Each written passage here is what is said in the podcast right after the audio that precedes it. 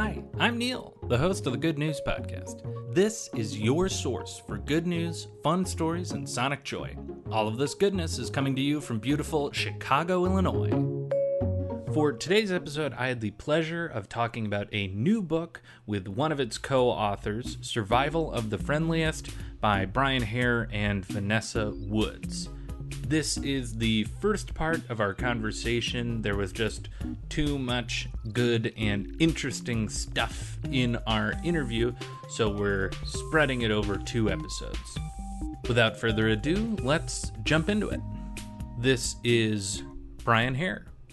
So I'm Brian Hare, and I am a professor at Duke University. Brian, thank you so much for joining us here on the Good News Podcast. You have written, along with your wife, Vanessa Woods, Survival of the Friendliest, Understanding Our Origins, and Rediscovering Our Common Humanity. For the Good News Podcast, this is the perfect book. oh, I'm glad. I'm glad. yeah. Uh, so I've read it. I really enjoyed it. I thought it was extremely interesting. For for people who haven't read it, would you mind just giving them a little background on, on what the book is, what they need to know about it before they go out and get themselves a copy? Yeah, I think uh, really the theme of the book is that if you take a step back and you look at success in life, uh, meaning all of life, friendliness is the winning strategy. Uh, we see again and again that animals and organisms that are successful are somehow friendly in a new way that allows them to cooperate. And when you then use that to look at our own species and say, what about us? It ends up we have all the hallmarks of being built for friendliness. The book makes the case that really our species is the friendliest species of human to evolve. Through the book, you you sort of start comparing friendliness in in other creatures, other animals that aren't us and then like uh, standing on that foundation you relate that to humans. So it, it's a really interesting read. It starts with dogs. That's kind of where the, the book starts and previously you've written a book called the genius of dogs. Can can you tell me i imagine there's a connection between like the genius of dogs as maybe like the prequel and and here we are with uh, survival of the friendliest? That's right. Well, I, I didn't start out uh, studying friendliness. It was my dogs that allowed us to realize how important this was as a force in nature and in our own species. Uh, what we learned by studying domestication, process of becoming domesticated, is that dogs are really exhibit A of how friendliness leads to success. Dogs in the first book and in this book, we present the evidence, are a, a product of friendliness being a big advantage in life. And uh, that's what allowed them to go from being a wolf like organism to being in our beds uh, and traveling all over the world with us. And there are millions of them everywhere, while wolves, sadly, are uh, endangered in the remainder of their habitat. So, really, dogs are exhibit A for what we're talking about in, in, in the previous book and this one. Yeah, and it, it seems like dogs broadly are exhibit A, but maybe exhibit A plus is Oreo, your, your, dog. yeah, so so that was the dog that had big effects on me as a kid. What happened was uh, I was working with uh, my undergraduate advisor, and we were trying to understand how humans are different from other species. And the idea was that when you're nine months old, you begin to communicate in a new way, and it's the first window into others' minds. And uh, my undergraduate advisor was saying only humans do this. Uh, and the communication he was talking about is something that I was sure my childhood dog Oreo could do.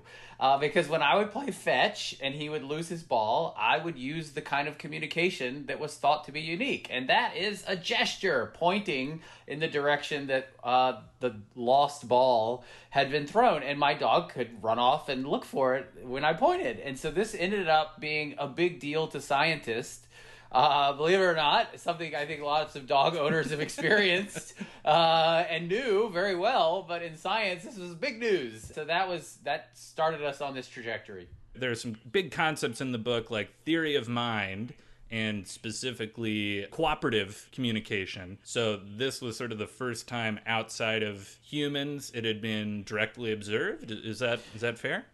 Yeah, so the the the cooperative communication of using gestures and following somebody's point is something that is critical to uh, acquiring culture in humans. It's the first way that, as all of us, as young children, began understanding others in a new way. And so it really hadn't, that type of cooperative communication really hadn't been observed in other organisms before. And so the reason dogs were so long ignored was because it was thought that domestication sort of, uh, you know, didn't really make them smarter. It made mm. them sort of just, you know, sit around and get free handouts and not really do much. Um, but it ends up when we started looking and comparing dogs to wolves, wolves are smarter than dogs in a lot of ways, but when it comes to understanding us, it's their sort of special genius. And even more than that, we now know that it was selection for friendliness because there are experiments where animals were actually selected for friendliness towards people, and they too have this increase in cooperative communication that comes along with that selection for friendliness it, it, again, if I'm understanding correctly, your one part of the thesis is that it wasn't an evolution towards intelligence so much as uh, this evolution towards cooperative friendliness that is that has made us the fittest. So we so often think that Darwin said you have to be like smart and strong. The the argument would be actually you need to be cooperative and friendly. Yeah, so survival of the fittest is something we've all heard, and it's really been misunderstood and misrepresented. It really just means whoever has the most offspring. And uh, fittest doesn't mean strong, big, bad, alpha, mean, brutish, any of those things. Uh, except for in our own imaginations uh, and our own popular culture. That's not what it means scientifically. And in fact, when people have spent decades studying life, uh, it is not the overwhelming message of what survival of the fittest actually means is friendliness. Survival of the friendliest. If you are attracted if you can interact in a constructive peaceful way with another organism uh, almost in uh, without exception there's some huge benefit to this that allows you to do better than less friendly less cooperative organisms. And again and again we see this in nature that was part one of our conversation. Listen next time for more.